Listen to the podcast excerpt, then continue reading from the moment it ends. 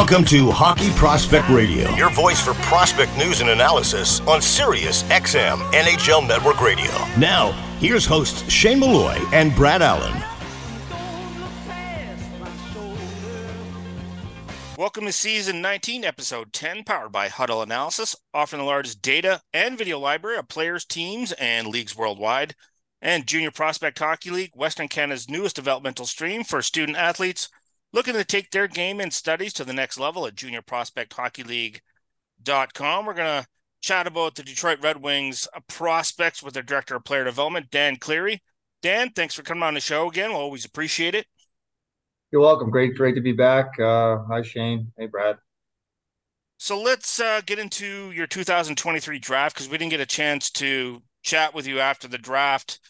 I like to always let you guys get through their development camps and sort of see what they're like and then get them into you know their regular scheduled leagues and kind of get them back into the swing of things before we talk to you. So initially thoughts on nate danielson. He was a player and i fully admit it and brad was the same way. We actually had a really difficult time trying to assess him in terms of what his projection was was going to be like his ceiling his floor. Uh, we both debated about it quite a bit. We thought definitely he's a first round pick, and you know we definitely thought he was going to play in the NHL, but where he was going to slot was a was a challenge for both of us. So uh, we would appreciate any insight from you guys, kind of like defining what you guys think he is and what your thoughts on him as a player.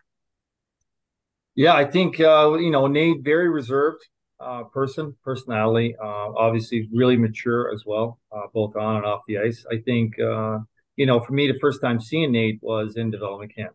So got to see how he moves, how he handled the puck, how he, you know, surveyed the ice and, and things like that.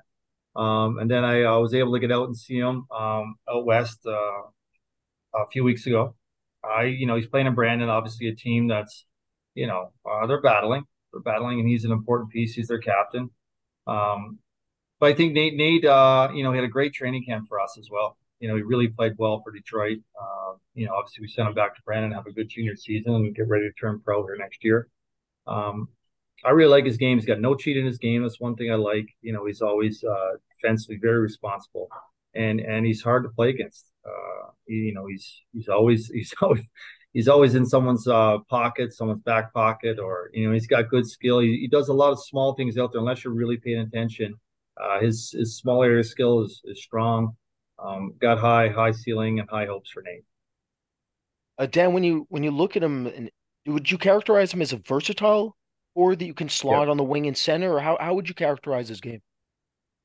Well, he's a center, but you know he's so smart and and tricky and cagey. Uh, really, really good hockey sense. Uh, you know, if he had to play wing, he could, you know, no problem to adapt the wing. But I can see him being being a really good center playing both special teams. Uh, he's a guy that you you know I really really truly believe that he's going to he's a leader. Uh, he's he's a quiet uh, you know and he, and he shows you uh, how he leads. Um, but he's you know as you get to know him, he starts to open up a little more and um, really like Nate. I like I appreciate the the comments you made about him in terms of he's hard to play against because sometimes that get misconstrued in many ways where you think oh he's a banger and a crasher and that doesn't necessarily define why a player is really hard to play against. If you have somebody who is constantly taking away your time and space, has their stick on you a lot, gets in on your hands, is always in your hip pocket, is relentless in a back check, uh, battles hard for pucks and 50 50 battles, and doesn't cheat, like you mentioned, that's a player that I define as hard to play against. And I thought his floor was really high. So I'm like, okay, this kid's going to play and my thoughts were okay my my the difficulty i had was okay what's a ceiling? Where does he play in a lineup? Is he a second line nhl player? Can he produce that level of offense consistently be on a second unit power play or is he going to be like a great number three? And that's where i had a challenge in terms of where to put him on my list. Yeah that's a, it's probably a fair challenge and you know um, after seeing Nate play and you know how he moves and handles the puck. I mean, for me, I'm with you in terms of hard to play against. They're, you know, they're they're guys that take away time and space. Uh, you know, you just feel like you got you're just smothered out there, and he's a smothering centerman uh, with skill. with skill and good sense. Um, his ceiling, I don't really know what his ceiling is going to be, if it's second line or if it's whatever it may be, but I certainly know that he's going to be a really good NHL pro. Um, just just the way he carries himself, the way he uh, goes about approaching the game, his professionalism. He's you know he's really really mature kid. Um, takes it serious, takes a lot of pride in it, and he takes a lot of pride in in that side of the game that a lot of young players, especially you know these you know kids that are junior, they're first round talents, and you know sometimes the defensive side, the face offs, the corner battles, the back checking, the being in the right spot defensively you know, you can see some cheat in a lot of these players' games at that level. And then as they get to the pro level, they, you know, figure it out real fast that the coach is not going to accept that type of play, so they have to adapt. But he certainly uh, he brings it at the junior level. Um, you just know he's going to bring it, you know, at the next level. So, um, yeah, like Nate, uh, really do. I have to say. Let's talk about Axel Sandin Pellikka as a, a young defenseman and you guys are very fortunate because you have Nick Kronwall over there as well, and who can be a really great mentor for for him. And I remember talking to Jim Nill, and when when Nick was drafted, he was like 5'11", 165 pounds.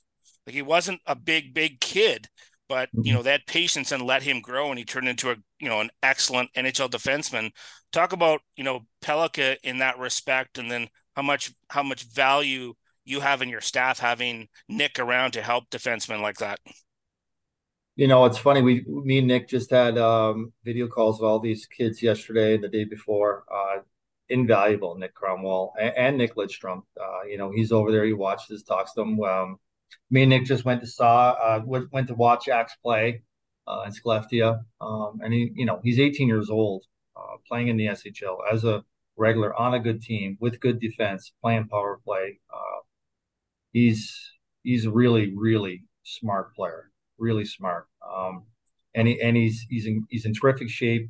Um, you know, when he, when Kroner talks to these D, he talks about when he was young, and you're right, he was he was 165, couldn't put on any weight, and then finally, like he just sprouted. He just was able, you know. But but Nick was very very hardworking, very diligent in in what he had to do. Uh, Axel's a really uh, smart, calm, poised player. Um, when you watch him out there, his engine, he feel like he's got a motor that can go uh, well past, you know, into the into the mid one minute shifts. And when he does get it, most people would, you know, want to get rid of that puck. He has that ability to uh, calm himself down and make a play to get out of trouble. And he's certainly he's been been excellent, uh, and I expect him to play a big role over there in Gothenburg, World Juniors. And I feel like um, with Yzerman, one thing that you noticed with him when he was um, drafting, developing talent as the GM in, in uh, Tampa's system, now in Detroit system, is uh, loves a lot of larger defensemen, a lot of range. They're hard to play against. I remember uh, he talked about when he was a player, he always found it more difficult to go up against larger, fast skating, rangy defensemen, and that you have more Seider in your system. And uh, Wallinder and um, Simon Edvinsson and Justin Holl was brought in. Jeff Petry. these are massive defensemen. And you bring in Gostisbehere, and now I feel like Axel Sandin falls more into that smaller defenseman mix.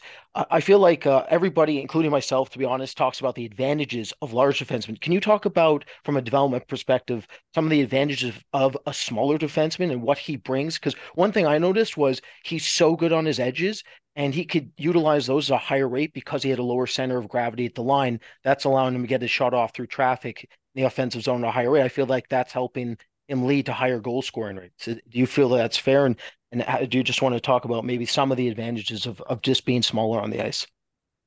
Yeah, I think uh, Axe is not that small. Um, you know, I stood next to him after the game. Um, you know, I'm I'm six feet and a half. I would say he's just maybe a he's a six foot defenseman. He's got uh, real big hands. Uh, he's in good shape. Like he's got a good, you know, steady frame to him. That's only going to get stronger in terms of his ability to move and his edges and being a smaller guy, um, smaller, I guess you could say, uh, he's completely fine. You know, with his smarts, he's able to defend. He's got good strength that he can defend, but you know, his brain and his skill is what allows him to be a difference maker. You know, he's he's able to play at that SHL level at 18 years old and control games, and you know, he controls lanes. He's got a real good uh, feel for time and space. He knows, uh, like when his when his forwards get the puck, they have time. And that's the true sign of, of a defenseman that really is smart and sees the game well. You know, I was very fortunate to play with a lot of these defensemen in my career that when you got the puck, you knew, oh, God, I, you have time. And you don't realize it maybe until a little bit later. But um, Axis is a really, really smart player. And he's got good skill, good hands, good poise, uh, and he's competitive. You know, he knows that he's not, you know, six foot four and and with, with that length uh, that maybe a guy like uh, like Mo has or Simon Edvinsson, you know, William Wallinder. These are long defenders that can move well and they're able to use their length and their skating ability to close gaps much quicker. But Axe will, you know, for him being, you know, a few inches shorter, he just sets a gap earlier. He's so smart. He's able to read and, and take away time and space. And um, I have no no concerns about Axel and his path, but certainly you know, patience is going to be very, very important. Obviously, Steve, uh, you know, values development and patience in our young players. So, um, no concerns there. We're going to take a short break on Hockey Prospect Radio, but we'll be back right after these messages. Every play, every stat, every breakdown. On their own, they're essential, but altogether, they're undeniable. Introducing Hudl Instat a new advanced data platform that integrates with Sportscode and every Hudl product you rely on to create an all in one data powerhouse. Hudl Instat's advanced tagging and next level stat reports help you develop your team, and its global film library helps you find the missing piece to get the most out of every second of film. Visit hudl.com backslash HPR to learn more. The Junior Prospect Hockey League is Western Canada's newest elite developmental stream for student athletes looking to take their game and studies to the next level. The JPHL features professional coaches and skill development coaches, along with comprehensive practice, game, and academic schedule, allowing athletes to be successful in a more cost effective model compared to similar hockey and school programs. To learn more and see why the JPHL is the ideal choice for your student athlete and family, visit juniorprospectshockeyleague.com. Fractal Hockey Consulting. Everything we do, we believe in challenging the status quo in hockey. We believe in thinking differently. We provide interdisciplinary solutions that are personally designed, simple to use, and user friendly. Through an integrated series of best business practices, and we design solutions for both hockey operations and hockey business operations. Contact us at fractalhockey.com. Outside Edge has built a reputation for guiding hockey players toward their potential and provides on and off ice development programs for hockey players. Outside Edge Hockey Development operates all programs on the philosophy of quality over quantity. Our strength, skills, and mental coaches understand the demands of the game and use this knowledge to develop strength, speed, and energy systems so our athletes can reach their potential. The Outside Edge programming features KPI based strength and conditioning programs, skating, and skill development sessions for pro, junior, midget, phantom, and pee wee. Contact us today at outsideedge.ca.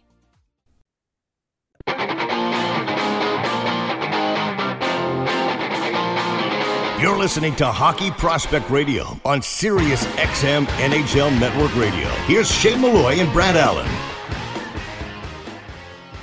We are back empowered by Hudl Analysis, offering large data and video library of players, teams, and leagues worldwide. We're speaking with Dan Cleary, Director of Player Development for the Detroit Red Wings. Now, let's chat about Trey Augustine. Now, I don't make any bones about it. I'm not a goalie scout. I was a defenseman. Basically, I just got in the way and screened them and occasionally block shots. So when I look at a goaltender, I really just looking at how they handle adversity when bad things happen to them. How do they react afterwards? And then I leave the rest of the technical stuff to Brad. So just from your perspective, Dan, and talking to your to the rest of the guys that are you know goalie scouts and in player development and goalies thoughts on him as a player because I like the fact he went from the program to Michigan State where he's going to face a lot more rubber. Yeah, I just saw uh, Trey play uh, against Wisconsin. It was a, a, big weekend at MSU. Obviously, I know uh, Knighty, their head coach, uh, real well, and you know uh, Trey played Trey played excellent. Um, you know, and and he's had he's had a, he's had a really good season at, at Michigan State. He's given gives them a chance to to win and compete every night. Uh, one thing I like about Trey is his demeanor. His demeanor is really calm, poised. Uh, that's how he is off the ice. Uh, quiet, hardworking, and and on the ice. Uh, you know, because sometimes when you talk to a kid, you see a kid, you can really tell uh, what type of player is. You know, based on your conversation with him and his mannerisms and how he interacts. And uh, Trey reserved and calm, and that's how he is on the ice. You know, he's he's got good rebound control, which got better as the season's gone along. You know, they face a lot of rubber there at Michigan State.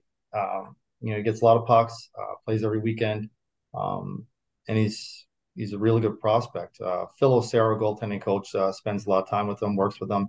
Um, yeah, he does, does a good job. Uh, you know, I really think Trey is a bright future. Uh, when you look at his physical development, how how have you found him from from the off season?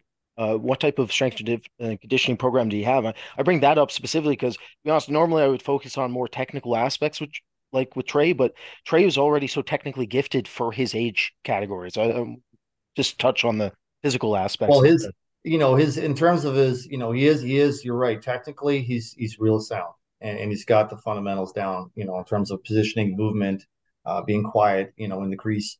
I think I think Trey. You know, these kids are young, you know, and, and, I know and I know personally and firsthand that you know Will over at Michigan State does a terrific job in, in the off ice and their whole setup there. I don't know if you ever guys ever been there, but Michigan State's got an incredible gym, incredible setup, very individualized programs. Will does a terrific job. Trey's in great hands there, and you just got to be you know just got to be patient and let the kid grow into his body, get stronger as he gets older, as he goes through the season. You know, in college they got you know they play on the weekends. Then they got you know an off day, then they got a couple of really good work days. So there, there's time to build that strength in, whether it's through his lower body and, and his upper body. But you know he looks uh, he looks good to me. He looks good to me. He looks uh, he looked good to me in the summer. He looks good to me um, two weeks ago. I'll see him uh, next week, and I expect him to play well.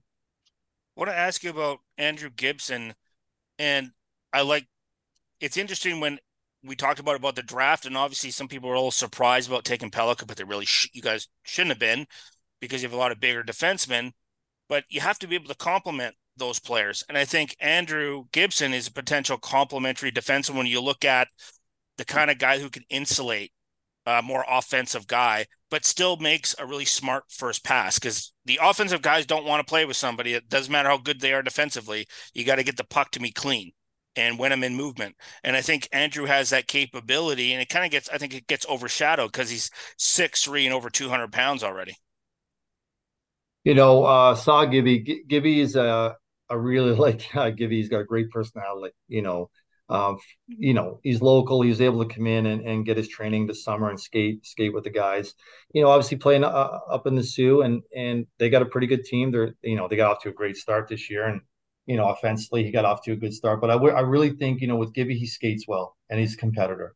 Um, and he's and he's uh, he's someone that his teammates really like. I know his coach really likes him. You know, I, I think right now uh, for Gibby, it's it's all about just managing his his touch on the puck and not trying to do too much with it. You know, because at times he, because he's he can he can shoot it, he can skate. He's he wants to get up in the rush. He's competitive. Um, but I, I, like Gibby. I like his size. I like his ability to skate. I like his ability, you know, to defend. Um, like you said, you know, in terms of complementary, you know, he's I think he's probably six two, six two and a bit. Um, he's got a good frame to him, and he, and he, you know, being another young guy, um, he's he's got uh, he's got good potential. Uh, really good. I felt last year with, with Gibson, the one of the things that uh, was more difficult to evaluate is just just where he was with his puck retrieval rates and, and stretch playmaking. Do you feel that he is developing in those areas from what you've seen this season? Yeah, like he goes back for pucks well. I, you know, like anything, there's always going to be some areas. Um, for me, the the area I want to focus on the, the most with with Gibby would be, you know, when he gets it, move it, get, get it, and, and and get it going north. Um, but if there's a time to skate it, skate it just don't try to do too much through the middle of the ice. That's where you know things can get out of hand. But once he gets into the offensive zone, you know he's he's got good sense to read off off his forwards in terms of cutting down off the blue line. He you know he's got a good shot, like I alluded to earlier. He can he can shoot a one timer. Um, you know, but all these young D, you know, there's always um, you know they feel like they got to do a little bit more than maybe than they should, but that just takes some experience and time to figure out on their own and and he's a smart guy. Talking with our coach up in Soo, you know, uh, maybe about a week ago, he's telling me that you know Gibby has probably the best analytical numbers defending of maybe one of the of all the D in the OHL. So he's doing a good job. Uh, they have a good team. He's competitive, and he's he's a big part of that. How much is that you think in terms of complimentary that you know he's a guy that can insulate a lot because of his he's very consistent in terms of just taking away time and space and he's such a good skater and he's got range that you just that's annoying for any kind of winger coming down because like especially the skilled guys. Yeah. Listen you know nick lidstrom was a hard defenseman to play against you know but he didn't he didn't like make you leave the game with bruises and and cuts and, and you know agony. He was more just the frustration part. And but with gibby gibby with his ability to move and his feet and his skating and his and he's physical though. Gibby is a physical player, and he'll and he'll be on you. Um, and I think he's you know the one thing like all these young D, they just gotta you know they're gonna learn gap control. They're gonna learn you know when to set it and and when to you know to surf across and things like that. But as long as Gibby continues to be physical and be hard and, and uses uses ability, God given ability to skate and close gaps, he can be a real complimentary right shot D man that can play over there and and be a steady hand. Well, that's you look around the league, every time trade deadline comes or free agency comes, what do they need? You want a mm-hmm. big defenseman who's mobile and is a right-handed shot. So, mm-hmm. you know, I think sometimes the, everybody gets all happy and excited about the numbers, and that's nice. But it's also junior hockey too. That stuff can get inflated, and you really have to like dig in to those kind of defensemen because at the end of the day, they're just so so valuable from long term long term standpoint. Dan, want to thank you for coming on the show once again. Really appreciate great insight on your prospects. Safe travels out there and look forward to seeing you at the rink. Thank you very much, guys. Great to be on.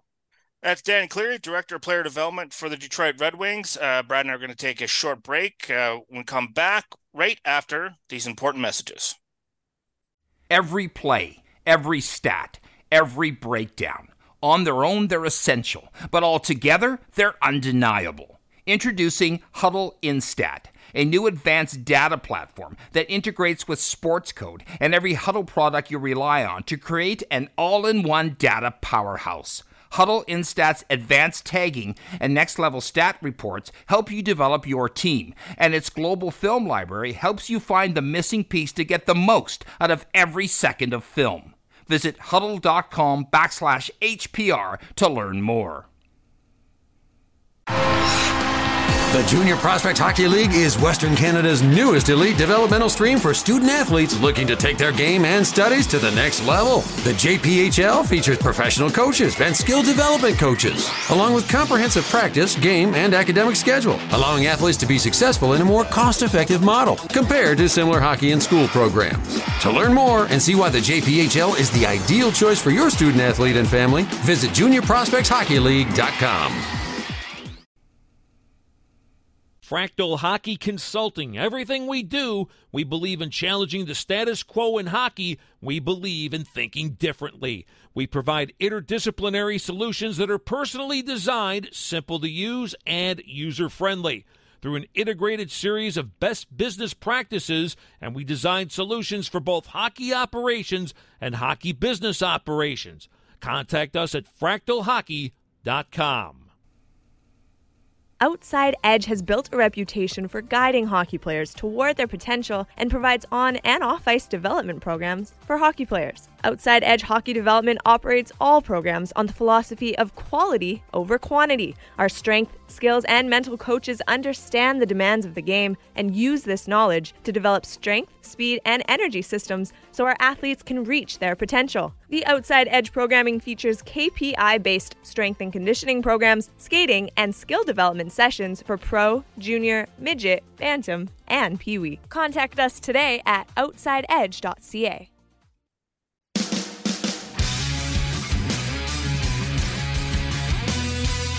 Welcome back to Hockey Prospect Radio. Here's Shane Malloy and Brad Allen. It's Hockey Prospect Radio brought to you by Fractal Hockey Consulting.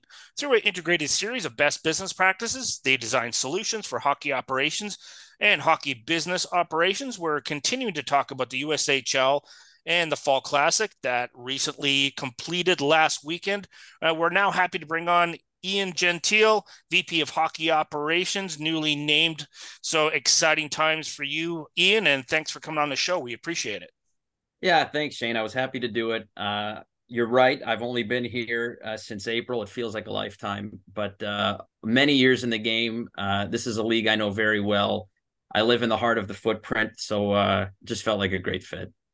Yeah, how how exciting was it for you? Like, obviously, you were with the Chicago Blackhawks for 13 years, went to USA Football for almost two years, and then right back into the USHL, which is an area you love, and you have your background. Uh, you know, from with Chicago Blackhawks is really focused on player development. So how how intriguing was it for you to be able to have a department that you could oversee and be able to like so in many cases take the handcuffs off and really begin to look at it from a holistic standpoint, but also give the league and its member clubs an opportunity to evolve and take best practices across the world in different sports or in different industries and be able to try to apply that practically.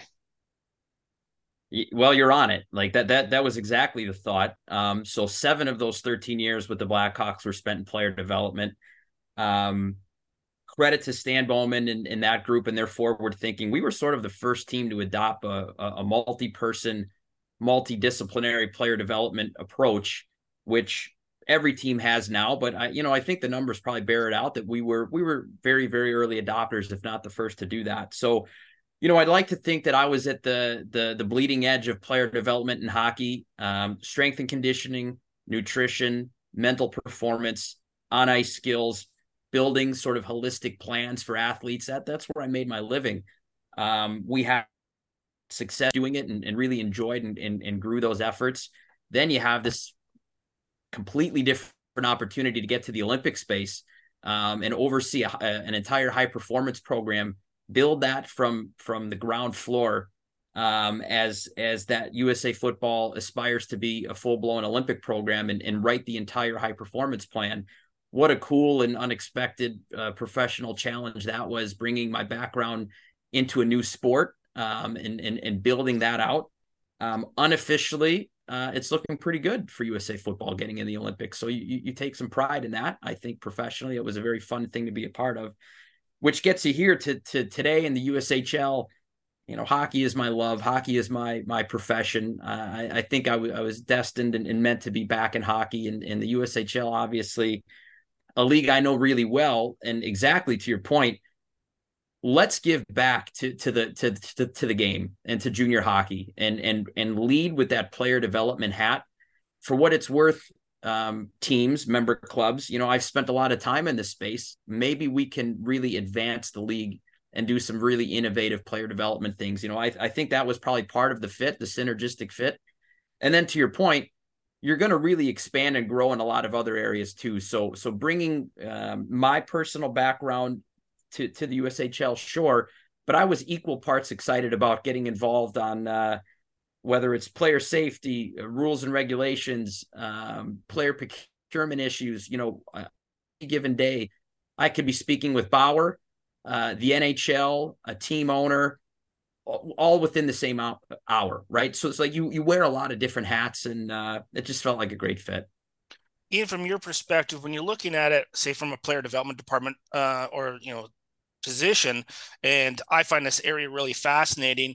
Um, how, how much do you think you can be able to help the member clubs in terms of build all the things that you learn from the NHL and trials and tribulations and what you did, obviously USA football, and be able to help you know junior teams advance their player development because they have limited budgets they have limited personnel but if they have somebody at the league level helping build out processes and best practices and you know being able to take all the information from research from academia that's used in labs and all your connections and sort of bring that information and then try to integrate it into a potential program that they can just adopt and it becomes turnkey for them. Now, obviously, that's not going to happen right away, but for them, like, how exciting is that for you to take on a, a project like that? And then the benefits to you know each USA you know USHL team because if it can advance their player development, that radically helps the player recruitment process. Sure, and and you're you're you're being very uh, flattering, but you know, I, first things first is this league existed long before Ian ever got here, um, and and there's excellent player developing happening in this league. We we've placed the most players in in the the, the NHL draft out of junior hockey um, since 2012. Uh, and we've paced all junior hockey for seven years in a row with, with the most NHL draft picks. Obviously, I've only been here since April. So they're developing players and they're doing something right. So so I want to give credit to the incredible hockey men that you know and women that that are in this league in, in our member clubs. They're they're committed to player development. They're committed to the college tracking model. So I want to make sure I give credit to all the, the, you know the great hockey people that have been here before me. In my own small way, to your point, what I hope to bring is, well, gang, here, here's some of the things we were doing literally at the bleeding edge in the NHL can is there a scalable version for junior hockey? To your point, I learned very quickly I don't have the budgets to which I've been accustomed, right? So we we need to retrofit that into a junior hockey model. A lot of the philosophies and principles still apply, but is there a scalable version of that in junior hockey? The, the good news is I yes, I think there is. And then it's well, let's try to find what that looks like, equip our clubs with these options um, we've already had a lot of success. As I sit here on, on October 2nd, um, I was able to make some really um, precise recommendations to our member clubs with here's some groups I was working with at the NHL. Here's some offerings that you may want to consider. Here's some technology that we've worked with that that we've we've been able to get league wide pricing. So I'd like to think we we've we've actually moved the needle already. Um, but again, I, I don't want to mischaracterize it that there's a lot of great hockey people there's a model here that works could we help advance it um, that's that's where the fun comes in yeah it's it's conversations i've had with shane fukushima in the past when he was with waterloo about some of those processes and to, the, to them is like god there's a lot of things i like to do but you know we have some limitations in budget and limitations of time um, and he goes, that's why we really, you know, we lean on each other. Yes, we're competitors, but the other teams, there is some you know collection of best practices shared amongst each other but then you if you have it at the league standpoint it's just being able to take some of that research off their plate and having the networking to be able to like you know give them potential options. Does it will this work for you guys? I think that's one of the things when i talked to, to shane about was you know that's great. Like those are things that just save us so much time because it's like we're really moving from one day to another. We're trying to see trying to see the macro position but you know we're such a micro organization. It's always such a day-to-day operations. But what's cool shane and, and you know this from all the years in hockey is that cuts both ways too. Like we're able to be a, the testing ground for a lot of technologies that go up the chain. Right. Um, so for professional hockey for nhl so i've had some great conversations NHL, workshopping some things at our level um, that we can then work upwards, right? It, it, doesn't always have to be top down. We we can workshop some things here um, that that find their way moving upwards, and again, that that's a really fun and different thing, different and interesting challenge too, right? Uh, so, um, always looking to innovate, right? Like just or just always looking to innovate. Whether we're taking some of those things that I was a part of in the NHL, or conversely, we're we're bringing some some interesting uh, initiatives to bear here that find their way in professional hockey. You know, any way you slice it, that it just makes makes it fun. It, it makes it makes what you're doing that much more enjoyable and innovative and challenging. Do you find that it's going to be an advantage, particularly for team for you look at you know teams but also you know for the companies that are on the cutting edge of innovation that you can knock on their door and i know you work with the nhl but if you want to test out this before you get to the nhl is there an opportunity to partner with the ushl and do that? And it's cost effective for you and then they use you as the beta testing for their for their technology. Yeah you're on it. And and uh, and you, again you know this from from being in hockey as long as you've been. The the companies in at the NHL level and and here both uh, the products with which I've had the most success are the companies willing to bet on themselves. They're, they're willing to go with that freemium model or that that pilot program. Um, the other commonality I've seen is the companies that say, "Okay, Shane, what is it that you're looking to do? What problem can I solve? Here's sort of what I offer, but what can I solve for you?"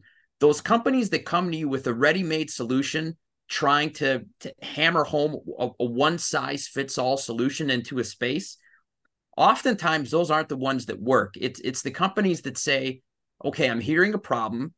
I think I'm uniquely equipped to help solve that. Let's do this together. Those are the ones that that you have meaningful partnerships. Uh, uh absolutely. We're going to take a short break on Hockey Prospect Radio. We come back. We'll continue talking with Ian right after these important messages. Every play, every stat, every breakdown. On their own, they're essential, but altogether, they're undeniable. Introducing Hudl Instat, a new advanced data platform that integrates with Sportscode and every Hudl product you rely on to create an all in one data powerhouse. Hudl Instat's advanced tagging and next level stat reports help you develop your team, and its global film library helps you find the missing piece to get the most out of every second of film. Visit hudl.com backslash HPR to learn more. The Junior Prospect Hockey League is Western Canada's newest elite developmental stream for student athletes looking to take their game and studies to the next level. The JPHL features professional coaches and skill development coaches, along with comprehensive practice, game, and academic schedule, allowing athletes to be successful in a more cost effective model compared to similar hockey and school programs. To learn more and see why the JPHL is the ideal choice for your student athlete and family, visit juniorprospectshockeyleague.com. Fractal Hockey Consulting. Everything we do, we believe in challenging the status quo in hockey. We believe in thinking differently. We provide interdisciplinary solutions that are personally designed, simple to use, and user friendly. Through an integrated series of best business practices, and we design solutions for both hockey operations and hockey business operations. Contact us at fractalhockey.com. Outside Edge has built a reputation for guiding hockey players toward their potential and provides on and off ice development programs for hockey players. Outside Edge Hockey Development operates all programs on the philosophy of quality over quantity. Our strength, skills, and mental coaches understand the demands of the game and use this knowledge to develop strength, speed, and energy systems so our athletes can reach their potential. The Outside Edge programming features KPI based strength and conditioning programs, skating, and skill development sessions for pro, junior, midget, phantom, and peewee. Contact us today at outsideedge.ca.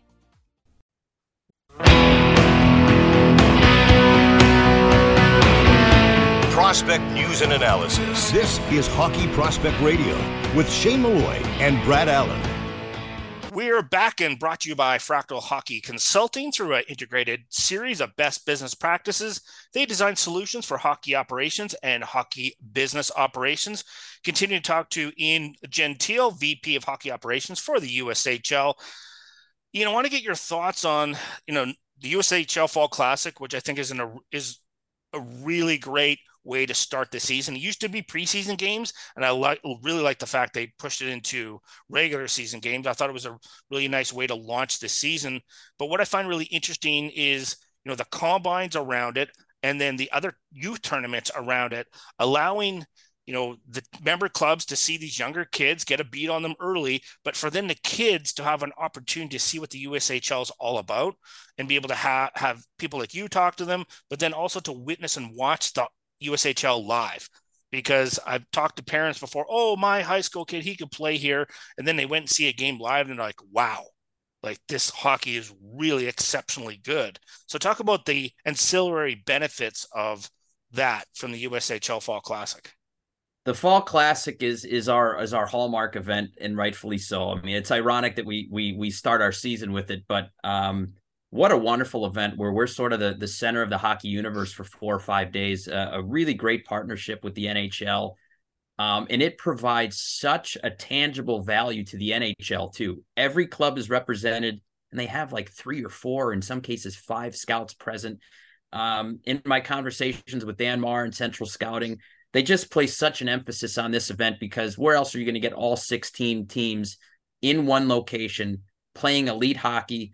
You have another hundred some um, college and Division One coaches.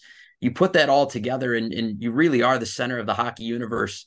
Um, in a great, again, just a, a hockey wild uh, city in Pittsburgh, and and just the event is it's it's it's, it's a wonderful event at the USHL level that serves sort of a unique and valuable purpose.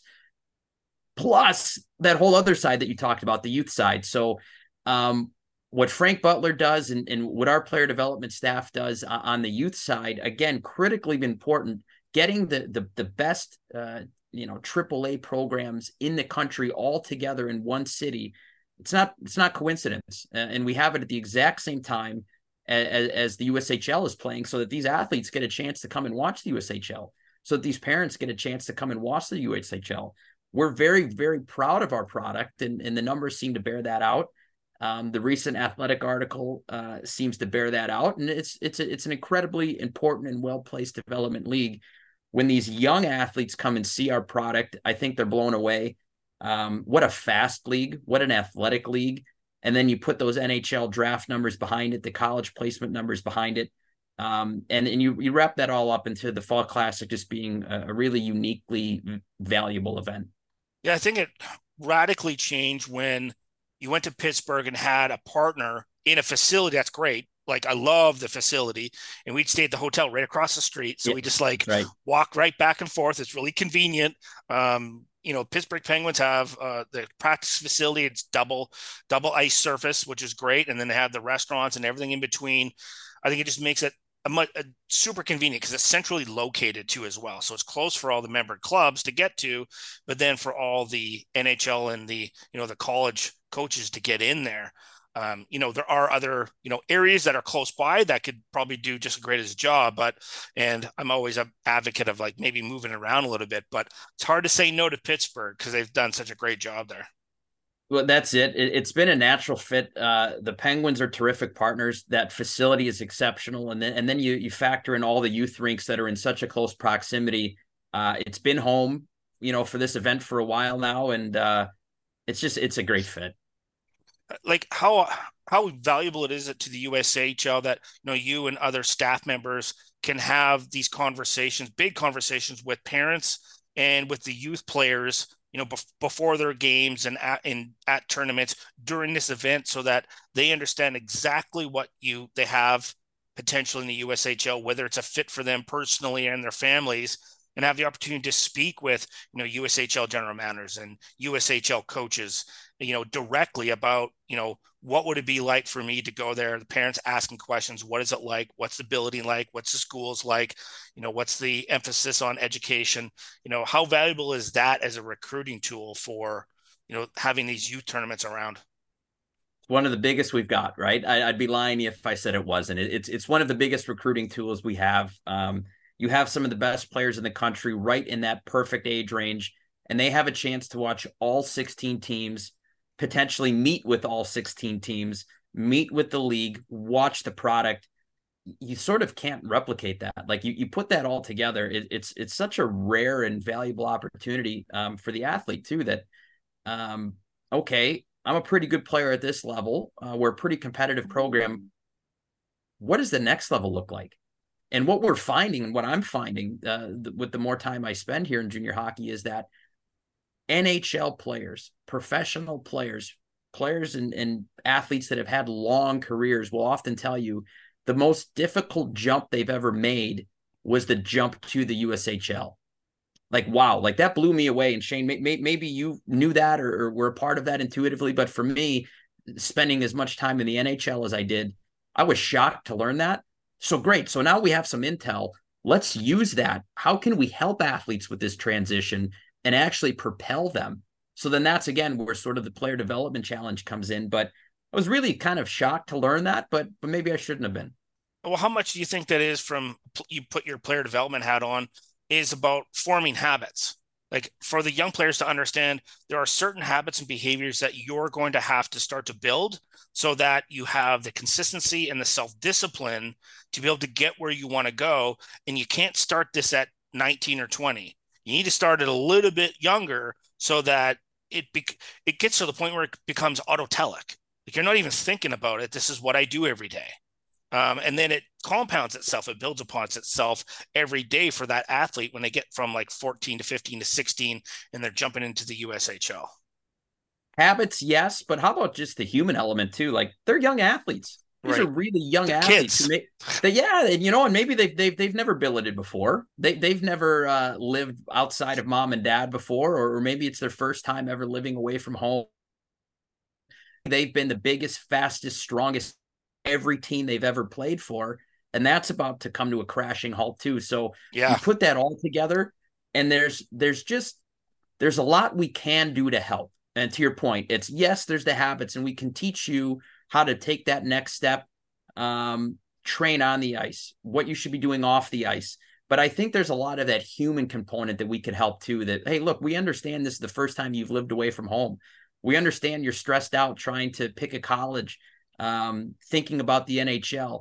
I think we can really help in those areas. So, so that's kind of this some of the fun stuff I'm looking to unpack here in the coming coming months almost like having a little tester for the lot of young athletes is saying, okay, this is a potential billet family. You get to stay with them, say, for a week and see what that's like. And this is well, like you a- and I yeah, you and I have talked about workshopping. It is there's a lot we can test at this level, and and I think there's probably even more we can do in the orientation department, which is, hey, we've heard historically this is one of the most difficult developmental jumps you're going to make. Let's help you. Like, let's be an ally in that with you instead of just throwing you out to see and, and seeing who's going to sink and, or swim. Right. I think we I think we can help athletes. Right. And in terms of that educational process, because they're leaving their high school, they're leaving their friends. You know, how do we help supplement the educational component so it's less stressful for them and helping them understand how they learn? Because there's going to be sometimes there's a little bit more remote learning, and that's not always. Some people don't handle that very well. So how do we help supplement that as well in that process? Because we kind of forget they're kids, they're away from home, and there's a lot of stresses on them, and then they got school. It's not like a pro athlete. My job is just to go, you know, prepare myself and get ready. Yeah, and it's it's a passion area of mine. That mental performance and mental resilience space too. You're never too young. Um, you're you're never too young to to start working on your mental performance, your mental health, your mental resilience. Remote learning um, threw a grenade into all of this for all of us, right? We sort of take you and I are sitting here talking remotely now. Even a few years ago, this was unheard of, right? So, um, understanding the challenges of remote learning, understand the challenges of just being a young person today. Um, there's so much we can do to help you from that mental performance standpoint. Hopefully, in some small way, I can I can add value there too.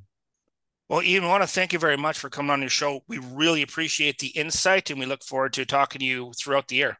Yeah, anytime. Thanks so much, Shane. Ian Gentile, we're going to take a short break. We'll continue to talk about the USHL and the USHL Fall Classic right after these important messages.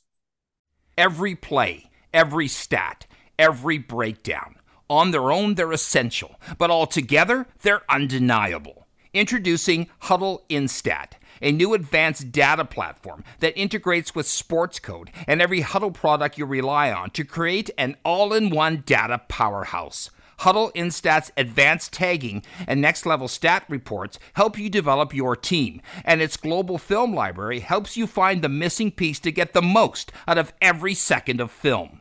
Visit hudl.com backslash HPR to learn more. The Junior Prospect Hockey League is Western Canada's newest elite developmental stream for student athletes looking to take their game and studies to the next level. The JPHL features professional coaches and skill development coaches, along with comprehensive practice, game, and academic schedule, allowing athletes to be successful in a more cost effective model compared to similar hockey and school programs. To learn more and see why the JPHL is the ideal choice for your student athlete and family, visit juniorprospectshockeyleague.com. Fractal Hockey Consulting. Everything we do, we believe in challenging the status quo in hockey. We believe in thinking differently. We provide interdisciplinary solutions that are personally designed, simple to use, and user friendly. Through an integrated series of best business practices, and we design solutions for both hockey operations and hockey business operations. Contact us at fractalhockey.com. Outside Edge has built a reputation for guiding hockey players toward their potential and provides on and off ice development programs for hockey players. Outside Edge Hockey Development operates all programs on the philosophy of quality over quantity. Our strength, skills, and mental coaches understand the demands of the game and use this knowledge to develop strength, speed, and energy systems so our athletes can reach their potential. The Outside Edge programming features KPI based strength and conditioning programs, skating, and skill development sessions for pro, junior, midget, phantom, and pee wee. Contact us today at outsideedge.ca.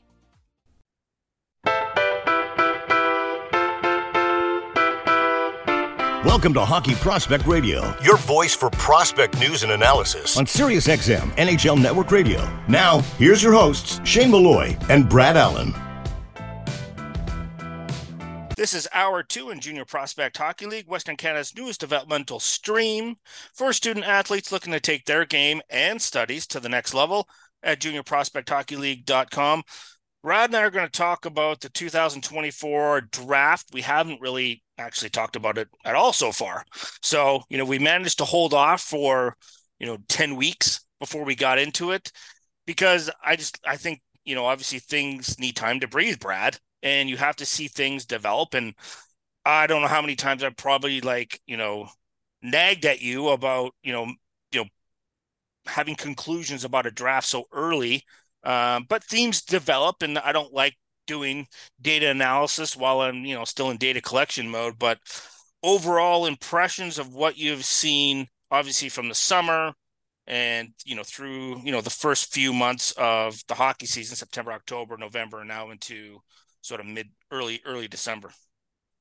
Yeah, just to just to share your point, like I, I feel, you know, from what I've seen, read, heard, people I've talked to, a lot of people consider this more of uh, a weaker class when when it was initially getting up and running. I think part of that has to do with with so many scouts being in the CHL and specifically um, this is a down year for the OHL, and I feel like we're saying this every year now, but uh, it's a down year again for the Q. So it, it, when the the OHL is looking weaker, and when the program is looking weaker, and when the Q is super weak, that's a, a, a starting point of of what might be a worse class. Um, Sweden is really weak this year, which is super rare. Uh, I'm trying to get used to that still. I'm still I'm still in denial phase and, and where we, I'm, I we will looking. see. It's early, right? It, you know what happens? Remember when? Early. Remember when Huberdeau was drafted? Like early part of the season, no one projected him to be the third overall pick.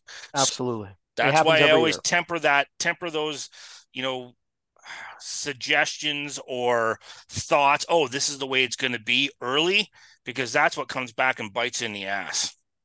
Yeah, I mean, just uh, to bolster that statement, I mean, Cale Makar, we we had Cale Makar ranked yeah. super super aggressive. People thought top five when we had him ranked was crazy. And now look at that in hindsight, right? Uh, uh Miro Heiskanen, when he was five eleven and a buck sixty, we had him super highly ranked, and and you know, a lot, a lot of people thought that, that, that looked really strange because at that time, earlier in this in his draft year, uh, he was more of an unknown commodity. Look where he finishes, right? In, in, in his draft season, the U18s, then Dallas takes him super high, and, and it's a phenomenal pick, right? So, um, yeah, you're absolutely right. It's super early. Uh, and one thing that's really interesting about this class that that falls into that statement, I don't remember a class this young. There are so many early true. birthdays. The amount of August birthdays, September, uh, uh, the September 15th cutoff, the amount of kids who are just under that cutoff point, I've never seen anything like it. Uh, and that honestly makes our job a lot harder. Well, that also contributes projecting to, further down. That also contributes to the perception, which perceptions are dangerous, of it being a weak class because that could potentially could be seven, eight, or nine months difference in terms of development. That's huge. That's like the, watching a player in September and saying he's X, and then nine months later, when the play, you know, in May, after like the season's done, oh, he's to- a totally different player. You know, yeah, those things happen. It, not only do they happen, but this draft class specifically has a lot of these types of players that need time anyways. So then you factor in the age on top of that, and it's really leaving the the class in one of those states where I feel like, uh, as you patience. said, there, there's a huge growth rate that could happen with some of these kids, and yeah, it needs and you need more patience as a result of that. It, uh, you know, it's, if it's, I agree. Yeah, absolutely. Like if you look at like defensemen like Zayne Parekh, right, brilliant talent, but he needs a lot of time to cook here. He needs time to develop uh, his defensive his defensive game. Uh, um, defense another defender well, comes to mind. Not, yeah, he's not coming into the NHL next year. So what are you like? What are you worried about? You know, he's like probably four years away. You know, yes, including yeah. this season. So maybe well, even longer. It, yeah. It, so what are you worried about? Like, you know what I mean? Oh, he's not ready. Of course, he's not ready. Like he's 17 years old. Simmer down. You know, I just yeah, yeah. It's just some uh, of those those sediments kind of like makes me roll roll my eyes sometimes. For sure. And and then there's other players in this draft that are super toolsy, but then very raw. Uh, so Jesse Pulkkinen, six six Finnish defender, who's who's had a, a, real jump in his in his curve uh, this season. Uh, he's an overager, but he'll be drafted, I guarantee it.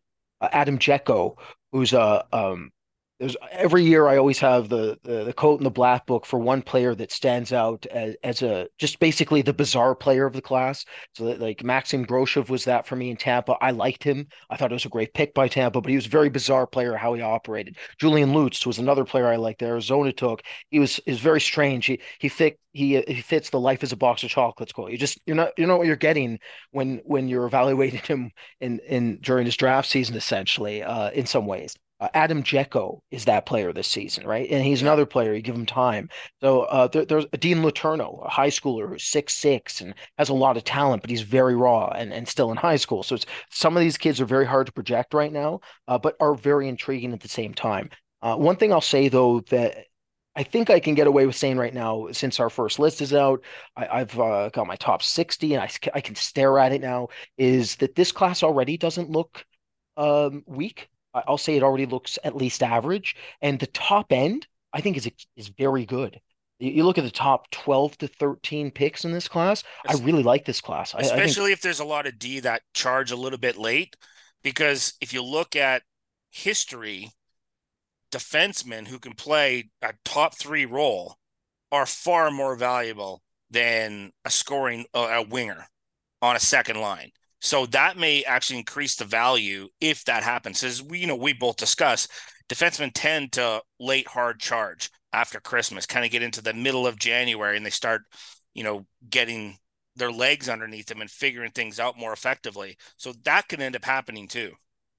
Absolutely, this class is uh, very different from last year's class in terms of uh, defensive uh, defensive ability. Essentially, there's way more defensive talent at the top end relative to last season and it goes right through the depth too. And so, it's an interesting mix too. Like there's there's an interesting mix of guys who are have are rangy and tall and have you know ability, and then there's a, a few smaller offensive defensemen, but then there's a you know a collection of more of those insulating defensive defensemen who can make a reasonably good first pass. So there's um there's variety in that defense grouping, and it could be yeah. and and it could be like a really strong defensive class if you know the development curve continues on its path. And that's why i'm always hesitant about tagging a defenseman early. I just don't do it because i've just been burned so many times in the past in the past of you know you just got to let him cook. And the other interesting factor also we should probably mention is the russian prospects. This potentially could be a really good year for russians and a lot and more russians being drafted at a higher clip in the first couple rounds yeah, so I, I always tend to say that Russia always has a good class just to bother my my, my boss Mark Edwards. Uh, but no, it it is a deep class for Russia. It, it really is. Um, not just uh for forwards and defensemen. This is one of the best Russian goalie classes I can remember as well. Um, that that's another thing that honestly kind of caught me off guard because you know, as as a lot of you know, usually in hockey things are very cyclical. So you, you have a pretty strong class last year. I think some people would call it really good. I, I thought it was good, not great. Uh, but you look at you look at the goaltending last year was phenomenal. I thought it was the best class since 2012, where you had Connor Hellebuyck, Andrei Vasilevskiy, uh, Linus Ullmark, Joonas Korpisalo. Uh, the, the, list goes on and on. Uh, th- this class, it's not. It doesn't have that that next level, you know, Yaroslav Askarov or Spencer Knight uh, type of goalie coming in, but the depth is phenomenal and I didn't expect it. I really thought maybe okay, this might be a down year because last year was so good, but that's not the case. Goaltending's uh, been really exceptional this season. Well, yeah, it is what it is, and you could have a collection of, and the industry has kind of slid this way a little bit in terms of one A's and one B's, and that may because of there's so many hybrid goaltenders that the difference between being good and great is what's between their ears. And then that's that is harder to measure in in a lot of cases in that respect. So that's what I find really interesting too about this potential draft class as well. And I just gonna want I'm just gonna let it all play out. It was something I had had to learn the hard way. And and a scout said to me once, he goes, Look, like don't want something to happen, don't expect something to happen. Just watch and see what does happen and record it. And then just collect the data. Because if you start like you know imprinting yourself upon and, and making opinions and you know you're just going to create more trouble for yourself when you get to the end of the year. So and that's always problematic. And you know we're both been prone to making uh, a lot of mistakes because amateur scouting's hard. But we should take a short break on hockey prospect review we come back we'll continue to talk about the 24 draft right after this. Every play every stat every breakdown on their own, they're essential, but altogether, they're undeniable. Introducing Hudl Instat, a new advanced data platform that integrates with Sportscode and every Hudl product you rely on to create an all in one data powerhouse. Hudl Instat's advanced tagging and next level stat reports help you develop your team, and its global film library helps you find the missing piece to get the most out of every second of film. Visit hudl.com backslash HPR to learn more. The Junior Prospect Hockey League is Western Canada's newest elite developmental stream for student athletes looking to take their game and studies to the next level. The JPHL features professional coaches and skill development coaches, along with comprehensive practice, game, and academic schedule, allowing athletes to be successful in a more cost effective model compared to similar hockey and school programs. To learn more and see why the JPHL is the ideal choice for your student athlete and family, visit juniorprospectshockeyleague.com.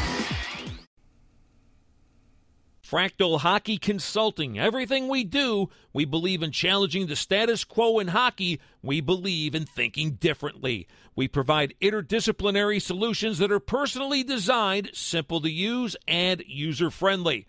Through an integrated series of best business practices, and we design solutions for both hockey operations and hockey business operations. Contact us at fractalhockey.com. Outside Edge has built a reputation for guiding hockey players toward their potential and provides on and off ice development programs for hockey players. Outside Edge Hockey Development operates all programs on the philosophy of quality over quantity. Our strength, skills, and mental coaches understand the demands of the game and use this knowledge to develop strength, speed, and energy systems so our athletes can reach their potential. The Outside Edge programming features KPI based strength and conditioning programs, skating, and skill development sessions for pro, junior, midget, phantom, and peewee. Contact us today at outsideedge.ca.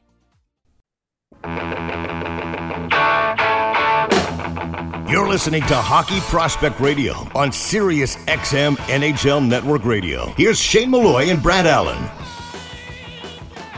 We're back on Hockey Prospect Radio, powered by Junior Prospect Hockey League, Western Canada's newest developmental stream for student athletes looking to take their game and studies to the next level at juniorprospecthockeyleague.com. All right, Brad, let's talk about goalies for the 2024 draft the area that I do not delve myself into really heavily in terms from the technical standpoint, I really just look at the mental side of it for goalies.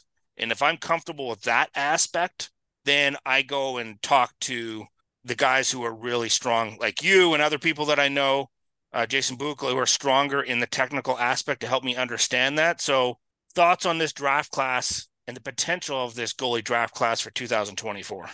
Well, it's better than expected. Uh, uh just talked about better than so expected. Far? I, so far, definitely better than expected. I I actually don't remember being this impressed this early with almost any other class. This there's, you know, it's one of those situations where I already have twelve bona fide drafts uh, that I have ranked, and I have uh, six. It's a lot, and six of them are are in the B. Five are in the B range, and one is in the C plus range, and could easily move up depending on how he does. So uh, it's it's a very deep class, and uh, it's close to my heart because most of them are Russian, which uh, gives me a level of comfort. To be honest, I I'm not alone in this assessment. I've talked to NHL goalie scouts about this as well. Most of them absolutely agree with what I'm about to say, which is that you know, Russia is is the best goaltending systems there are. Um, there's many reasons for that. one of the primary ones is that they're just much better at developing skating bases in young goalies. Uh, you, you look at the best goalies in the NHL right now, Andrei Vasilevskiy, Igor Shesterkin, Ilya Sorokin, all Russian, all phenomenal skaters. Very good skating technique. Uh, Juuse Saros would be the outlier there. He's Finnish, but he's he's right there with them. That's why he's so good. Skating is critical to position, and Russia is well ahead when it comes to that. I think that's one of the reasons they're so good at accelerating. Yeah, it's interesting you say that um, in that respect. So, and that's something that we've noticed in North America. Not necessarily, I think it's more can- Canada than the states in that respect. And you like you agree that there's been not saying that skating isn't developed and it isn't a focus, but for what for whatever reason, the Russians are more advanced, and I think sometimes the Swedes and and the Finns are too in that respect. Yeah, well, the what's interesting with the CHL and the goaltending situation is is a lot of the better goalies uh, more recently have been coming out of the WHL. Uh, but yeah. I know that most most scouts prefer a slower development path with goalies, including myself. I think Devon Levi is a very good case study here, where you know second goalie ever to attempt to jump from college straight to the NHL, and obviously it hasn't gone to plan, which is not unexpected, and to be honest, not yeah. really any of anything to surprised. do with Devon Levi. It's just yeah. yeah, it's not surprising. He's very young. Uh, as you mentioned, mental maturity, right? Massive component to the position, and mental maturity needs time to develop. So that's why so many goalie uh, uh, scouts, including myself, prefer a longer window, and that's what you get in Russia. It's what you get when you when you draft a kid from the USHL because he's going to go the college route. It gives him more time, right? Thatcher Demko, for instance, if he was in the OHL, would have would have his development looked like it, it has now. He was an unorthodox goalie. He needed more development time because he wasn't as technically as adjusted as he needed to be once he hit the pro level. Uh, but because he went college route instead, it, I think it really helped with his development. So there there's definitely something to that. In the case with Russia, um, I'll, t- I'll talk about some of the top kids. So uh, I'll start off with Timofey Avintsev. So he's an overager. He's a plus one. He's 18 years of age. He plays in one of my favorite systems in Krasnaya. Uh, he didn't play last year. He only played like five games. I don't know why. So that's hmm. that's. I wish I knew more. I don't know if it, if it was due to injury or something else. Uh, but basically, what I'm saying this because I have to clean slate him. Didn't get to play last year. This for me is basically his initial draft season. Uh, he is the freak of this class. He is an incredible athlete. Uh, when you're talking about basically a dynamic goalie, you know, the dexterity, range of motion, fluidity, explosiveness, uh, coordination, it's all there. He's he's the best in this class at transferring between saves, and he's massive. He's six four. He's very wide. So just the the raw physical toolkit is incredibly intriguing. I put him a little bit further down in my B range because doesn't have I don't have as many viewings, and some of the viewings he's making some mental errors that the other goalies above him aren't making. So I, I want to give him a bit more time. Uh, but he's somebody I had no idea existed. And then uh, I found him because he led in a goal. he led in a goal, and I was watching another player actually uh, on the opposite team, and I was like, "Wait, who's that goalie? That's a ridiculous transfer. Who who did that?" And that's where where he came from to me. Uh, the next goalie on my list I'll talk about in the B range from Russia is Pavel Moysevich, who I had ranked last season. Uh, I thought the last year's draft had like a, a, very, very impressive top six, seven goalies. He was part of that, and he was my first C range goalie. Uh, not many people knew about him. I had no idea if he would be drafted. He wasn't. I guarantee you he gets drafted this year. He's definitely put himself on the map. He plays in SKA's system, he uh, has accelerated his development curve. He plays up in the VHL in SK Neva, which is their second uh, tier team. And um, he was phenomenal there. And then he got called up to KHL, and that really helps to get gets me comfortable because now it's not theoretical of what he would look like when he gets basically quote unquote to the show over in Russia. So it, he's he's really really been impressive. His stylistically, He's something in between Akira Schmid and Jesper Wallstedt. And I again emphasize stylistically, he's not as talented as Wallstedt. Uh, arguably, you could say he's actually not as talented as Akira Schmid either, but he's right below that, and he's very, very intriguing. He's much more of a, a technically sound, very cerebral, intelligent goalie, not nearly as athletically gifted as Avintsev uh, in terms of recovery rate. And that brings me to my uh, second ranked B goalie. Now I'm hitting my top 32 range. I'm pretty aggressive with goalies. And that's Kirill Zarubin, who's an AKM Tula system. He was called up to their main team the last three weeks, I believe, maybe month now, and uh, he's been lights out. Again, six four. All these goalies are huge, by the way. I have no goalies this year in my top five, six that are small. So every goalie is six four, six five on average. Uh, so uh, in Zarubin's case, he's very well rounded, very athletically gifted. Uh, the big thing with him was his edge work needed some modifications, and I didn't love his overlap positioning, which was a trade I shared with Yegor Yegorov from last season that um, Chicago or uh, sorry, uh, Calgary took in the sixth round. Um, I liked that pick at the time. I still do. Um, because overlap positions you can modify over time. So I feel like the the issues Ruben has, you can you can rein in, and when he's reined in, and he has looked more reined in the last three four weeks, uh, I I found he looked uh, phenomenal. Uh, so that's that's my uh, second ranked B goalie, and the top goalie I have this class, who's just outside that A range. I really think he has a chance to get in there by the end of the season. Is Mikhail Yegorov, who's in Omaha's system, and some of you might uh, be familiar with that system because Michael Hrabal, uh, who was drafted uh, yeah. by Arizona in the second round last year, is also from that system. So um, it's very interesting that they actually managed to acquire a Russian uh, goalie and bring him over and transfer him to to uh, the states. That's rare, very rare feat. Uh, what what's fascinating about that for me is I'm dealing with the goalie who goes from the larger ice surface over over in Russia. Now I get to see his adaptation very quickly, and it's been almost seamless, which you never say when it yeah. comes to that position. Because in Russia, what what you're dealing with is low traffic, and you're dealing with a lot lot of uh, a longer range shot volume right? It's and most of it's low to mid danger instead of high danger, and you're not not having to deal with post to post movement, download movement, post integration nearly the same degree. You don't have to look around traffic nearly the same degree. And Yegorov has shown a seamless transition in all those areas. And that's one of the reasons I'm so comfortable with him. So I have him ranked aggressively. He has everything phenomenal yeah. skating base, which we touched on, and extremely well rounded and looks like a bona fide NHL star. Yeah, yeah, we got a bet l- less than a minute left. If you want to touch on somebody really quickly, sure. I'll, I'll I'll talk about the biggest goal in this class, and that's Marcus Gidlöf. So he's he's one of the wild cards for me. Uh, fortunate enough to know people that know him personally behind the scenes. So uh, apparently the kid's a, great kid, very mature off the ice. Uh, there's a ton of growth room, especially in his upper frame, which is very interesting because he's already very broad. So if I was to contrast him with Anaheim Ducks second round pick last year in Damian Clara, he's not as athletically gifted as Clara, but he's yeah. he's bigger and uh, he's more consistent mentally. There's hmm. there's much he's he's the starter in Leksand's system and he's been lights out. So anytime you get a six six starter who's looking this good this early, right? although he is one of the oldest goalies for the class, um, yeah. in, uh, first year eligible goalies, I should say. Um, yeah. he's he's he's looked he's looked every part of a potential starter, and I will be very surprised if he if he even lasts to the fourth round. And that's where I have him. So that's the Perfect. back part. So yeah, that those are the top six and uh, it's it's those are not the only ones. There's a right. lot of really really intriguing goalies in this class. We're gonna take a short break on Hockey Prospect Radio, but we'll be back right after this. Every play, every stat, every breakdown. On their own, they're essential, but all together, they're undeniable. Introducing Hudl Instat a new advanced data platform that integrates with Sportscode and every Hudl product you rely on to create an all in one data powerhouse. Hudl Instat's advanced tagging and next level stat reports help you develop your team, and its global film library helps you find the missing piece to get the most out of every second of film. Visit hudl.com backslash HPR to learn more.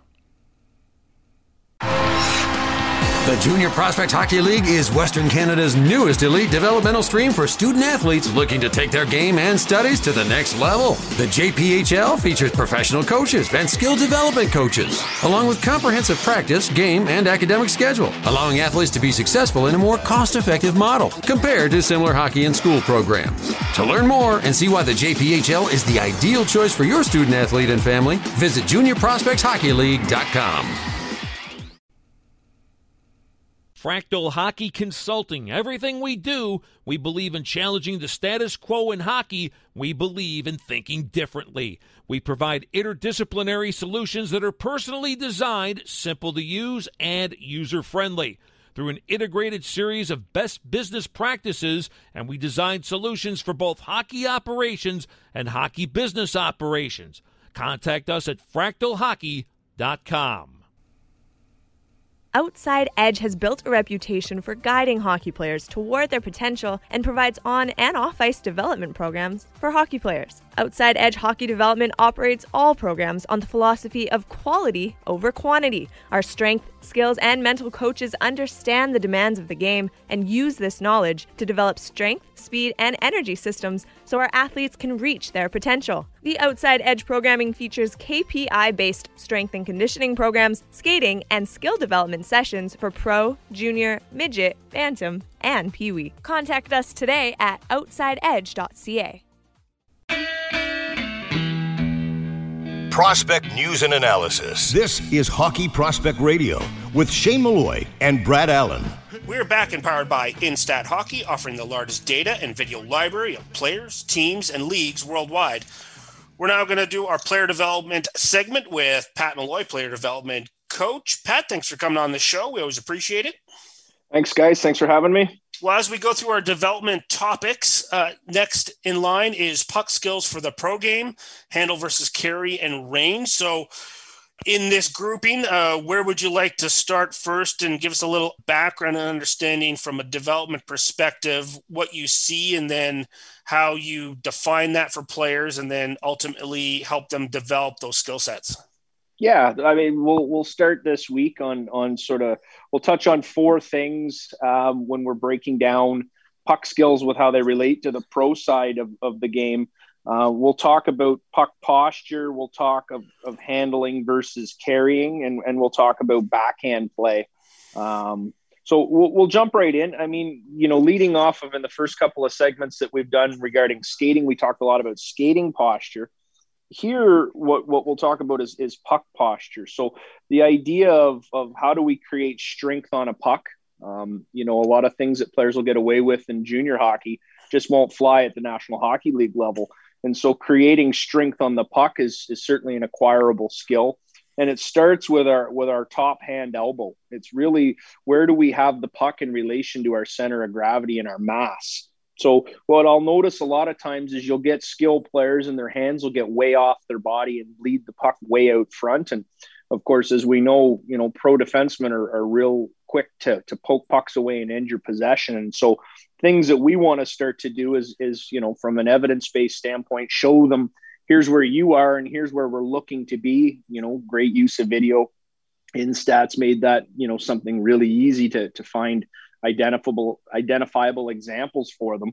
Um, but starting with the high top hand elbow to create leverage, you know, bringing the puck closer to your center of gravity.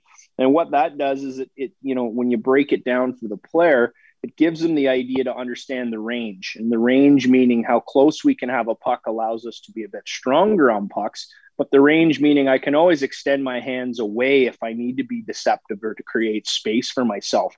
But if I lose a possession because just my base puck posture allows quick little poke checks to disrupt my possession, that's going to be something that we certainly want to make sure we're addressing right away. Uh, you're mentioning a lot about range for defensemen, quick poke checks. One thing I've noticed over the last couple of seasons is an emphasis when it comes to the skills progression of a player, um, being able to utilize hands within the tripod of a defenseman so they can mm-hmm. attack within the feet to be able to make sure that the length is taken away. Is that something that you focus on a tremendous amount with your client base currently? Yeah, I, I, mean, one of the things we'll talk about, and it sort of leads us into the to the second thing that we'll touch on is the handle portion of handle versus carry, and and really that'll come down to the sort of the next progression once we've established you know strong posture with a puck is hand speed, and again that'll come back to our top hand in terms of developing speed um, in movement of the puck, which allows for you know evasiveness to be you know into small areas to create that little pocket of time to get a defender turned or opened up or pivoting uh, or, or, stepping over and, and getting the puck sort of lost within their triangle and, and a lot of that will come down to, to that hand speed so from a range perspective you know can I handle it close to my body, but do I have the range to be able to move it away from my body and still maintain, you know, a hand speed perspective? And an, an escapability perspective based on that top hand range of motion and, and the speed that we develop while drilling that. You're listening to Hockey Prospect Radio on Sirius XM NHL Network Radio, powered by Instat Hockey, offering the largest data and video library of players, teams, and leagues worldwide. We're speaking with Pat Malloy, player development coach, talking about uh, some different topics every week. This week is puck skills for the pro game, handle versus carry, range. Uh, Pat, sort of continue on with the next topic and give us some insight of how you evaluate it, break it down, then ultimately teach it to your clientele? So, leading us sort of from the handle to the carry perspective, um, you know, when we're looking at the carrying versus handling, handling, am I able to handle a puck and solve problems, meaning threat to possession? From a carrying perspective, you know, one of the things that we'll look at, am I able to generate speed in carrying s- sequences? So does the puck slow me down or am I someone that can accelerate or maintain my speed with the puck on my stick? And one of the things we'll focus a lot on is something that I'll call skating in stride. So my my ability to generate stride turnover that we've touched on in previous segments, eh, you know, isn't limited by the fact that I possess the puck. And so things that we'll do is is really start to implement the idea of, of the puck simply becomes um, along for the ride in a carrying sequence and, and, and making sure we're, we're, we're making the movements as efficient as we can make them um, in a less is more concept. So are we carrying them in such a way that they don't slow us down? They don't limit our movement from a left, right, east, west, north, south perspective. Um, are we still able to access pockets of ice? At pace of play. And so, again, you know, w- when we talk about the idea of a player moving from junior to the National Hockey League level, pace certainly is something we hear a lot about, right? It's faster, everything's a little bit faster. And so, from an efficiency standpoint, we want to make sure the puck's not costing you time. Um, because ultimately, we also know that if, if you're not able to do things at the pace of play and you're not able to contribute with the puck, it's going to be pretty difficult for you to stick long term. Uh, Pat, when you have a prospect that has a tremendous amount of speed, you try to emphasize specific dekes that allow the player to basically windmill past his opponent, use his agility, sidestep them, and then explode into that open pocket when they slide the puck past the defense? Is, it, is there basically, if, if a player's faster, do you try to specify specific dekes that allow them to use and use and generate that speed and continue on in that one motion?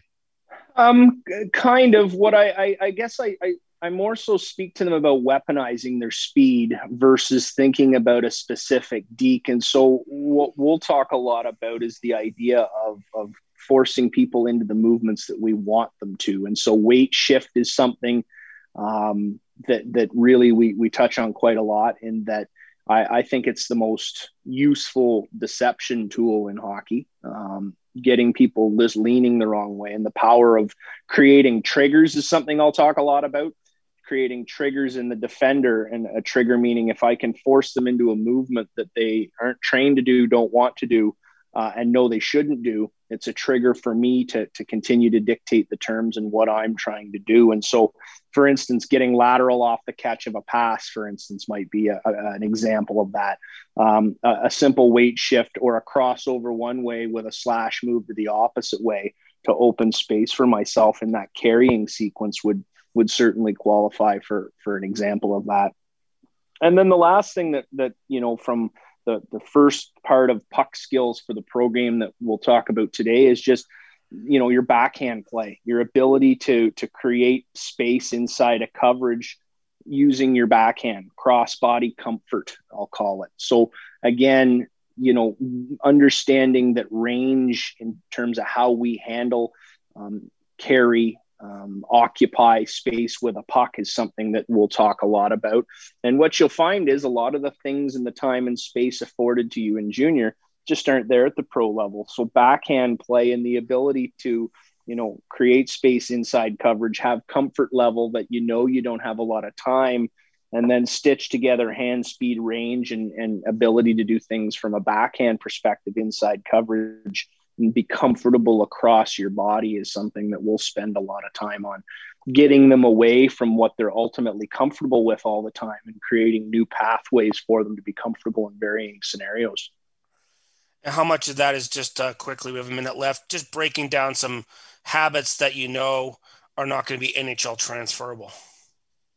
Yeah, I mean, everything that I'll do certainly starts with doing a technical and tactical st- skills assessment and a tactics assessment of how they use the skills that they have. So, sort of the skills, details, and habits of their game. So, we'll look at video and then we'll identify these things are transferable and these things are, are lower percentage details and habits within your game that aren't going to provide you any opportunity to succeed at the next level with any sort of uh, frequency. that makes sense. Absolutely. Well, we're going to take a quick break on Hockey Prospect Radio. Every play, every stat, every breakdown.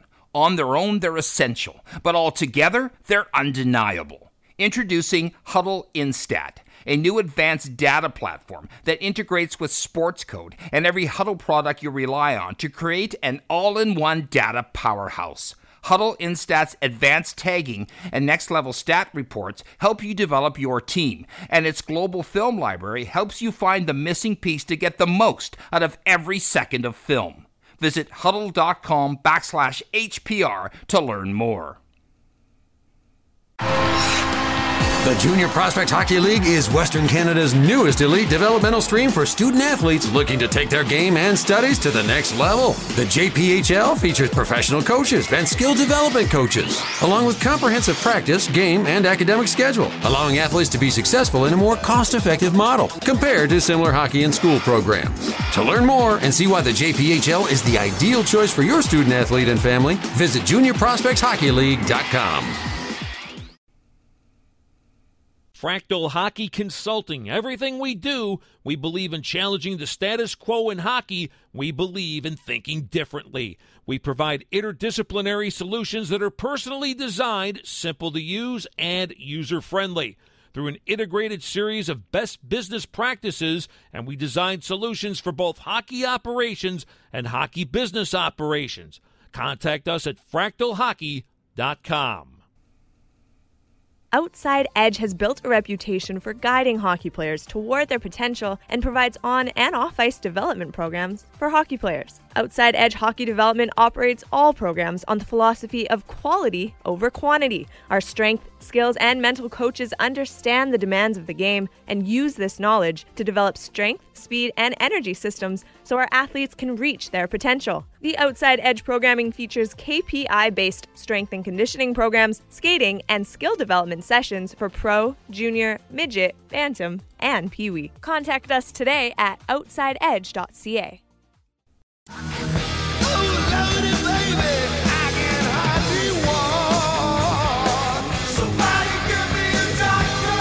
Prospect news and analysis. This is Hockey Prospect Radio with Shane Malloy and Brad Allen. Speaking with Dr. Kevin Willis in our segment, It's All Mental. He's a sports psychologist and mental coach. As we continue through his book, Grit, Grind, and Mind. Chapter three, we're discussing perception. In the subtopic, we're discussing this one is examining motivations. Dr. Willis, this is an area that I'm also like extremely interested in, not just from like from a personal standpoint, but trying to evaluate somebody else's motivations, particularly like in you know Brad and my circumstance where th- these aren't players that we see every day. They're not part of our communities, so we're having to dig deep into them and watch. You know, observe them. Try to have you know we have conversations with them. Just trying to dig up all these different you know little tidbits about this player to understand what their motivations are. And honestly, it's exceptionally difficult. Talk about you know from a clinical standpoint of what you do about how you know you help them examine their own personal motivations versus obviously what's going on around them because that can sometimes impact how like what their motivations are. Yeah i think the motivation is is huge. I call it drive right? I think it's your drive to pursue this this tough sport right? Which which anybody that's it's sort of experienced it it's it is a long hard tough journey. And so if you don't, if you aren't motivated, and you know, I talk about passion. Well, where, what is passion? How's that compared to motivation? Well, passion drives the motivation, but motivation drives the performance. It drives the activity, the behavior, right? The actions that you take to to achieve those things that you want. So, you know, sim- the the simple um, sort of uh, breakout of motivation is internal and external, right? The external is the dollar. The dollar is driving me to do this, or you know, I want to, I want to I want to be the best player on the team. So I, am comparing myself to others. So it's sort of an external driver versus the internal driver, what we call intrinsic motivation. That's the one where all the power comes from. I do this because I love it. I do this whether anybody is watching or not. I do this, you know, whether I'm I'm the best player or not. I do this because I love it. And I think when I work with young people, my my job is early is to get them just to recognize that there are you know motivation comes from two sources either outside or inside and it's the the volume you so to speak the the volume of motivation can impact um, your ability to be successful to be uh, consistent in your sport so i think that's where I start. But then obviously, you know, there are so many facets of motivation. I, I, I could talk for hours on motivation, but it is the gas in the engine that makes everything go. Uh, Kevin, we just had Pat Malloy on for a segment, and his closing remarks on Mason McTavish were this is a very driven player. And to, to me, that really matters. As a scout, one of the biggest things we look for in terms of mental makeup is off ice drive. And the reason we look for it is because it is what is when you look back on drafts, the players that basically were, went above our expectations are always the most driven players because they're the ones that seem the most able to learn and adapt over the years to get to the NHL. Can you talk about the significance of drive and how it plays a role in in not only motivational process but the learning process? Well, I think motivation is, like I said, it is the driver. That's why I call it drive. If, if, if you ever read any of my stuff, I always talk about drive, drive, drive. That, it is motivation, right? That's what I'm talking about. But I think you're onto something when you talk about their their drive, their their drive to be able to stay the course, to do the hard things, and to never give up. Right there, there's also this aspect of drive and motivation that you have to be careful about, and that is, you know, you can become perfectionistic in your motivation. You can become driven to the point that nothing is ever good enough, right? So now we're starting to stray into areas where that that high drive could actually have negative effects on your performance, right? And that's one of the things I always try to get my guys to do is, you know, there there's this idea that there are right things and wrong things, good things and bad things and i try to get away from that because there are so many situations where all these things play out that i can't ever say that this is actually good or bad it's it's really comes down to is it working for you or is it working against you right so in a situation where somebody who's driven and and they they, they want to achieve they want to you know to reach their goals but because they're so driven that they never give themselves a break. They never let off the gas. If they ever stumble or if they ever struggle, then they push even harder, right? And, and we know that sometimes you've got to let off the gas, right? Sometimes you've got to back off a little bit. So that motivation, it has to be in context with the situation. It has to be in context with sort of the overall sort of goals, right? The purpose of where I'm trying to go with this. But I love drive. Drive is a great indicator of, of how far somebody can go, but it can also be a red flag if I see that their drive is actually creating pressure, unnecessary pressure. Uh, and, and, in my book, I talk a lot about undermotivated players and overmotivated players. There's actually pros and cons to both, right? Under undermotivated have a tendency to be sort of chill and more relaxed in pressure situations. They know they've got the skill and the ability to to see it through, so they're not so tense. Overmotivated, sometimes they'll squeeze the stick and they, and they really get in their own heads when when you know push comes to shove. So there's a lot to this, and I suspect that we'll sort of break out this idea of motivation in areas, uh, you know, when we talk further into uh, the book. But motivation, I think, for you guys, it's really what are they doing? What are they doing? You know, you can't tell me you're motivated. You have to show me you're motivated, and that goes back to what we talked about last week. Uh, it's really all in behavior. It's not about your words. It's about your actions.